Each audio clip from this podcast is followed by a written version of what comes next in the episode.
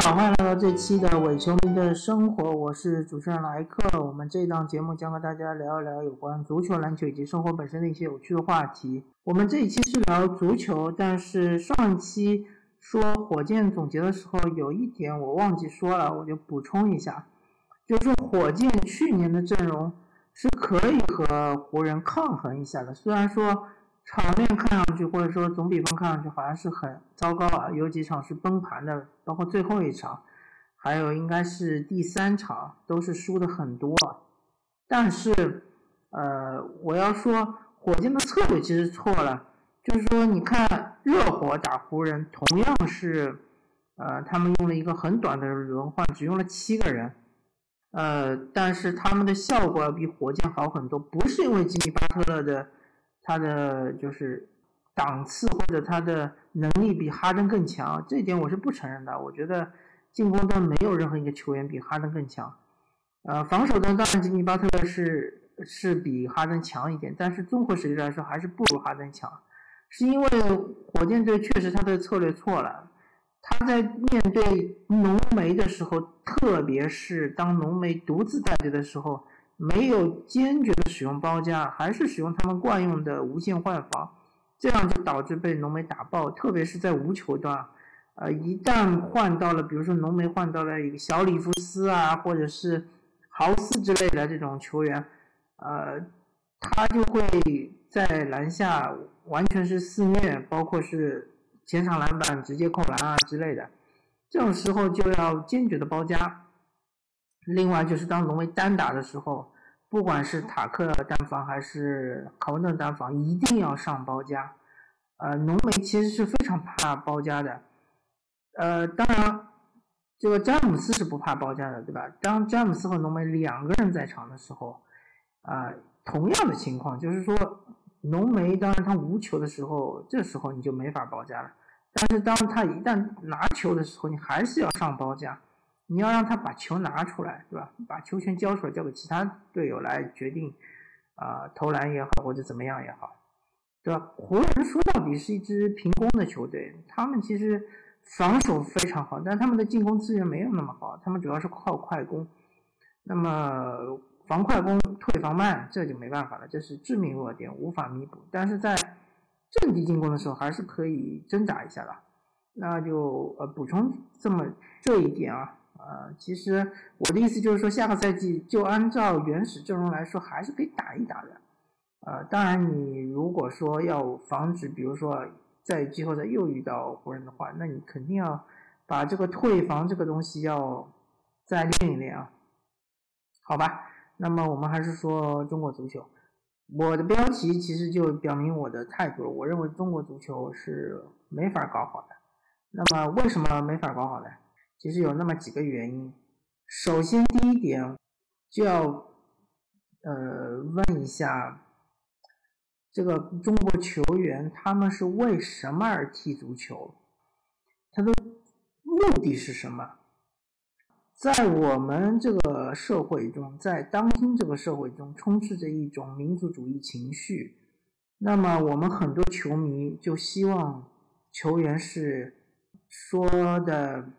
复古一点，就就像当年周恩来说的“为中华之崛起而踢球”，那这样是踢不好足球的，因为现代体育是职业体育，职业体育它讲究的是一个职业性，但是根本回到一个本源，是因为热爱这个运动，所以才从事这个运动，在这个比赛中，不管有多大的压力，对吧？不管有。嗯，多大的困难都要享受比赛，这才是王道。我可以说，不管你是足球也好，篮球也好，排球也好，任何的团队体育运动，一定要有一种享受这个运动的这种感觉。没有的话，其实就没有办法做好这个运动，或者没有办法去发展好这个运动。而我们的运动员恰恰他是缺乏这种享受比赛。享受竞争、享受压力的这种氛围也好，或者这种能力也好，那么为什么他们没有这种能力呢？是怎么造成的呢？其实和我们球迷是没有办法脱离干系的，对吧？球迷给他们的压力太大，球迷要求他们要为荣誉而踢球，为了嗯什么胸前的五星红旗而踢球，对吧？甚至于俱乐部比赛，俱乐部在亚冠中的比赛，要为了国家的荣誉而踢，这个就导致球员他就会呃缺乏这种呃享受的这种呃就是能力，对吧？这种能力确实是没有。那么我就要举一个反例，就是说大家可能很多人就会说，哎，为什么中国三大球里面女排的成绩特别好呢？我要说，我们国家的女排是一个非常畸形的存在，因为任何的一个国家的任何的一个三大球里面有一某一项特别强的情况下，一定是男子运动带动女子运动，因为任何的研，任何的就是新的技术也好。新的训练方式也好，或者新的这种整体的提升也好，都是男子运动先实现，然后再带动女子运动。而我们国家是非常畸形的，所以根本就不能说我们国家是一个排球强国。我们国家其实是一个非常弱的排球弱国，因为我们的男子排球非常非常的差。那么我们其实是将所有的资源都投在一个。呃，可以说是三大球里面最不受重视的一个项目，就是女子排球。呃，其实从关注度也好，从商业性也好，女子项目肯定是不如男子项目的。这一点不是因为说是歧视女性啊，没有这个意思。我只是说从啊商业度来说，从啊职业化的程度来说，确实是男子项目要。强于女子项目，这是客观事实。那么，同样的女子项目，从观赏性来说，有对抗的，呃，有身体接触的，女足也好，女篮也好，是远远强于女排的，对吧？所以说，而且从参与度来说，女篮和女足门槛也是远远低于女排的。所以说，女排其实是最不受重视的，也是最不职业化的一个。项目，但是我们国家其实就是花了很大的资源、很大的精力在里面，可以说是集中资源在一个竞争最小的一个项目里面达到了一个突破，达到了一个飞跃，对吧？但是从整个排球来说，我们国家是很弱的、很差的，所以没有必要用女排来嘲笑男足或者女足，这不是一回事儿啊。女排运动员，你问他们是不是享受排球比赛，我也不确定。虽然说他们是从技术、从能力、从心理上是很强，在整个排球界很强，但是你看看，去看看男排，你去对比一下男排在整个排球这个国际上的水平，就可以说明问题了嘛，对吧？女排其实是无源之水啊，还而且还很复杂，其实。我之前做过一期节目，你看看这个我们国家的女排联赛，对吧？或者俱乐部到底有一些什么呃自负盈亏的能力啊？或者说呃里面的那些金字塔底的那些呃普通的队员，他们的生活状况、他们的水平到底是怎么样啊？好吧，那么我们还是回到足球，所以说首先这个大环境就。导致我们的球员没有办法说享受足球，没有办法说放平心态，对吧？没有办法说呃放下包袱，这都没有办法做到的，对吧？其实就是背离了整个运动的本源，背离了整个运动的呃初衷，对吧？我们球员为什么而踢球？他们的这个目的可能就是错了，他们的出发点可能就错了。第二点来说。一个国家的足球项目想要发展的好，我们就简单点说，就说男足吧。呃，男足想要发展的好，它最最最根本的是要有基础，对吧？这基础是什么呢？就是足球人口或者说是注册球员。那么这个注册球员，当然你说三十岁、四十岁注册球员，可能对于整个国家的足球水平的提升没有太大的帮助。那肯定是要。三十岁以下的注册球员，对吧？不管你是在任何级别，或者说半职业踢球的，你二十五岁啊，甚至十几岁啊，那我们的基数有多少呢？我们的基数是非常非常少的。我们基数那么少，怎么可能从里面挑选出 C 罗和梅西呢？不可能的，对吧？不要说 C 罗和梅西，就是比如说像是本田圭佑这种球员，也不可能挑选出来的，对吧？甚至于吴磊这样的球员，都已经是呃十年一遇的好苗子了，而且是真的就是运气，他能够成长到现在这个水平，真的真的完全是靠运气。那么。你要搞好这么一个项目，很明显你要扩大整个这个从事这个体育项目的人群，对吧？但是现实是不允许你去扩大的，为什么呢？首先，从事体育项目的青少年，他本身的基数就很少。为什么基数少呢？对吧？那很简单嘛，就是如果说你是一个啊城市中的普通水平的家庭吧。那么大家的压力其实都在学业上，这个我相信，只要是生活在中国的呃听众应该都能理解，对吧？这个没有问题。那教育其实是呃对于资源消耗很大的，对时间对孩子的时间的消耗也很大的嘛。那如果说你比如说是贫困山区的，比如说你根本就家里没有想过要送你去读大学之类的，那么你其实没有这个环境去踢球了，对吧？你们贫困山区这种小学，一般就是没有球场，有球场也是这种土草地啊，就是沙沙地球场，对吧？这种很容易受伤的，而且就是一般贫困的地区，你孩子未成年人还是要承担一定的家庭的负担，比如帮家里呃带带小一点的孩子啊，或者是帮家里烧烧饭啊，做做做做菜之类的，或者是地里帮忙干活儿。他也是同样是没有时间去从事任何的体育项目的，对吧？那就是不管你是哪个阶层的，你都不可能去从事体育项目，或者说只有极少部分去从事体育项目。那么你整个从事体育项目的这个人群就比例就很少。再加上呃，我们这个体育项目它还有分流，对吧？比如说。有的是喜欢乒乓球，对吧？因为我们乒乓球是国球嘛，大家觉得乒乓球如果你能打打成全国前十，你有就有有机会去参加奥运会或者是世界大赛，对吧？或者有的去从事羽毛球，或者是篮球，那你这分分给足球的肯定就越来越少嘛，那这这个很正常。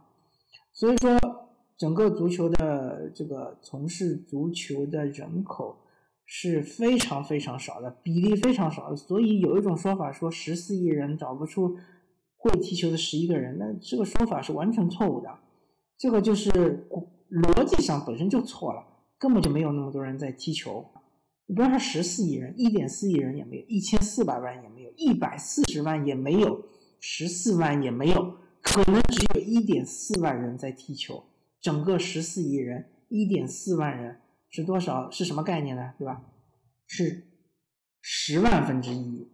如果我们记我没算错的话，十万分之一，大家想想看，十万个人里面才只有一个人在踢球，所以怎么可能我们成为一个足球大国、足球强国呢？对吧？你以为这一点四万个人全部都是什么？全部都嗯？是是是什么人工智能啊，而且是什么呃机械武装啊，对吧？然后把他们全部打造成天才，不可能的呀，对吧？所以你不要去和什么冰岛啊、什么什么葡萄牙这种人口很小的国家比，没有意义的，因为你踢球就这么点人，就那么回事儿。这个逻辑上是大家是能够想清楚的。还有一点，其实我们。真正热爱足球的球迷群体又有多少呢？其实也是非常少的，可能没有具体的统计啊，没有这个就是真正的调研调研的这种公司来做这个统计，但是我相信是非常少的，因为很简单嘛，呃，其实，在魔都，我一向认为上海申花队是一个对自己的企业形象是做的非常好的一个俱乐部啊。虽然我不是申花队球迷，我是上港队球迷，但是这一点我非常欣赏申花队他的形象也好，他对球迷的这种就是球迷对俱乐部这种认同也好，其实是做的非常好的。呃，有有很强的社团，有很强的这种羁绊，对吧？呃，包括当年的蓝魔啊之类的这种球迷俱乐部，还是搞得很好的。但是申花队它的周边产品又能卖到什么程度呢？我不知道它周边产品卖的好不好，但是我只知道它的这个周边的这个店。只有在虹口足球场一个非常非常小的门面里面是专卖店的，其他地方我几乎就没有看到过，对吧？申花已经是在上海扎根了二十几年的这么一支，呃，所谓的国内豪门吧，而且他的球迷工作是做的很好的，非常落地的，非常接地气的，对吧？申花的球迷也是非常凝聚力非常强的，但是它的周边还是不好卖。那你就更不要说其他那些球队了，对吧？更不要说那些中甲球队、中乙球队。所以说，我们真的有那么多球迷吗？或者说，如果说从今天开始你要看你主队的比赛，你一定要付费的话，真的有那么多球迷愿意付费吗？还是说他们宁愿算了，我就不看了，对吧？不少看场球也不会少一块肉。而且从今年这个。疫情这个中超联赛迟迟不开幕，也没有看出有很多球迷请愿，对吧？有很多人在为足球说话，好像也没有啊。所以，足球对于整个球迷或者说整个社会来说，到底究竟是个什么东西？它可能只是一个呃娱乐化的一个产品，只是给大家编成段子，让大家听着。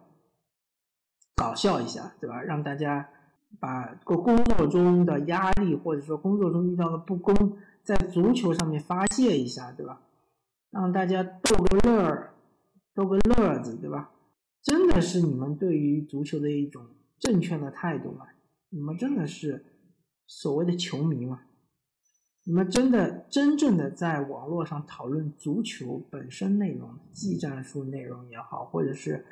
排兵布阵也好，或者是某个球员的技术也好，真的这种帖子或者说这种讨论是主流吗？我看不是啊。特别是在微博这种鱼龙混杂的这种载体或者是这种平台上，大家讨论的都是什么东西呢？无非就是翻来覆去，就是说范志毅那个视频说脸都不要了，对吧？或者说什么？啊，中国男足看什么女排夺冠是离夺冠最近的一次啊，什么就这种调侃嘛，对吧？你看你们这么对待足球，对吧？整个社会你以这种态度来对待职业球员，来对待整个足球产业，那么足球产业会回报你什么呢？肯定就不会有什么好果子嘛，对吧？这个恶之花。是我们自己种下去的种子，它长出来就是这样子。所以说，从这几点来分析，其实中国足球是搞不好的，没有办法搞好的，很正常的，对吧？大环境就是这样子，然后再加上基础也没有一个向好的趋势，再加上我们的球员他这踢球到底是为了什么？他的目的、他的出发点可能就是错的。而我们给他们的榜样也是错的，什么中国女排，对吧？或者是乒乓球队，没有任何一个足球强国是以这种什么集训式啊，或者是以什么三从一大这样的方式来培养球员的，没有的。我跟你说，没有的。梅西这种很懒散的球员，他不是也是个天才吗？C 罗这种很自律。甚至有强迫症的这样球员，他是自己对自己的要求，不是任何的一个机构，或者是父母，或者是社会压力给他的这种要求，没有的，不存在的。那么说了这么多负能量的东西，就感谢大家收听这一期的《我球迷的生活》，我是主持人莱克，我们下期再见，拜拜。